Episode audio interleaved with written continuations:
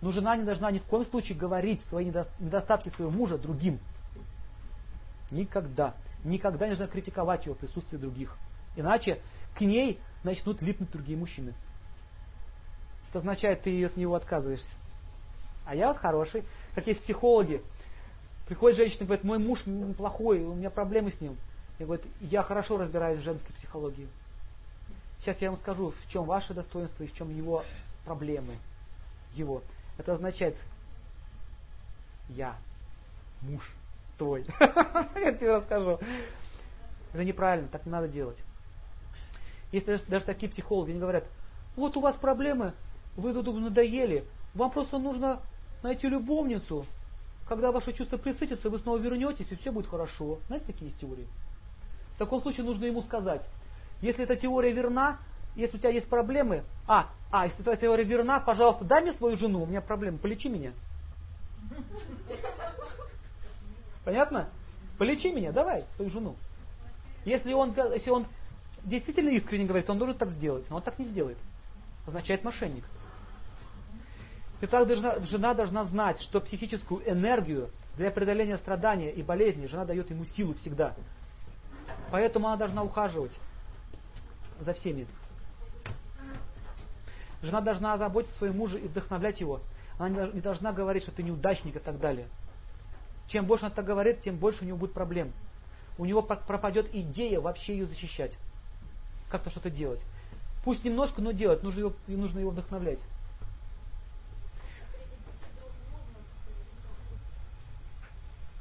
Итак, она должна следить за его оптимизмом. Если она видит, что он приуныл, то у него плохая полоса пошла. Она должна напрячься раньше его, уже предвидеть эту ситуацию. Она должна говорить, что ну ничего страшного, что бы ни случилось, все равно я рядом с тобой. А не так говорить, вот ты вот неудачно, у тебя началась проблема, давай на свою работу устраивайся, больше пахай. Вы запомните, если он не может что-то делать, значит плохой период пошел в жизни. Нет смысла его напрягать. То же самое бывает у женщин. Нет смысла ей что-то от нее требовать. Нужно наоборот ее успокоить. Если женщина настроена религиозно, значит это ее природа. Не нужно ни в коем случае ей говорить, ты там ерундой занимаешься, мужчина говорит. А она может дать ему благочестие. Знаете, как это делается?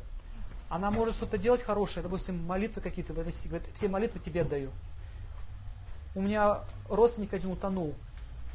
И две бабушки стали на колени и стояли на коленях, молились до тех пор, пока он не выздоровеет. Три дня они стояли, ничего не ели, ничего не пили. Называется аскеза. И этот, этот, этот мой родственник ожил. Хотя у него была смерть, там уже все, клиническая смерть была. Врачи не надеялись. И, они, и она, она встала так с колен говорит, вот часы запомните, в это время он пришел в сознание. Так и есть. То есть женщины могут творить чудеса. Итак, если женщина в отношении к мужу деликатна, то у мужа появляются разные возможности зарабатывать. С какой стороны она уважает, с той стороны пойдут деньги. Как женщина может дать возможность заработать своему мужу? Если она ему говорит, что ты на самом деле хороший человек, честный, трудолюбивый, она его вдохновляет и не требует от него заработка, то он будет сам иметь вдохновение работать. Если она начинает из него доить, и при этом только рада его деньгам, но не ему, он не будет работать. Понятно? Он должен сам решать. Итак, у женщин должна быть мягкая речь. Пишите. Никакой грубой речи. Вообще, для женщины губительно грубая речь. Я вот заметил, что здесь новороссийские довольно-таки красивые девушки.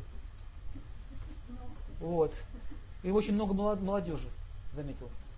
И вот шли девушки, очень такие красивые, мы так смотрим на них, и одна из них так матом так. И так, опа. Все. Вся красота была уничтожена. Моментально.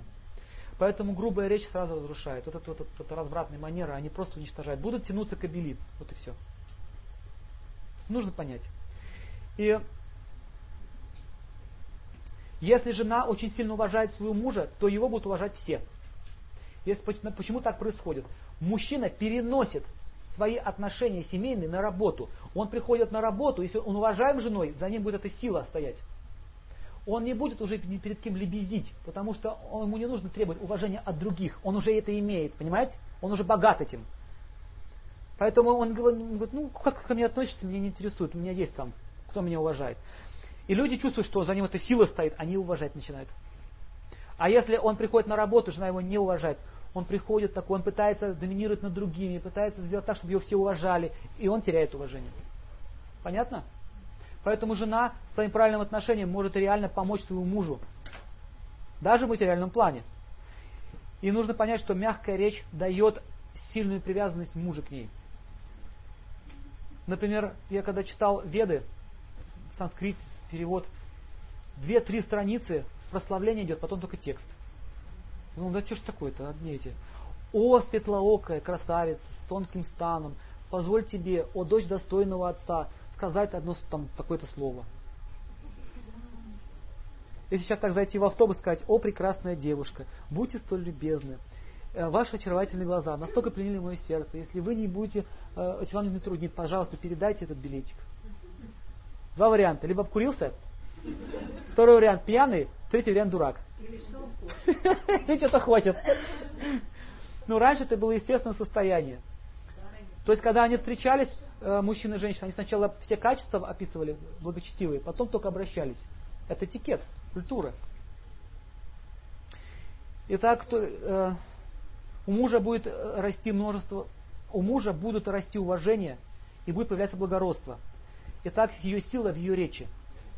Никогда нельзя принижать достоинство мужа ни при каких обстоятельствах. Если вы принижаете достоинство мужа при других, это означает, вы принижаете свое собственное достоинство. Вас не будут уважать в первую очередь.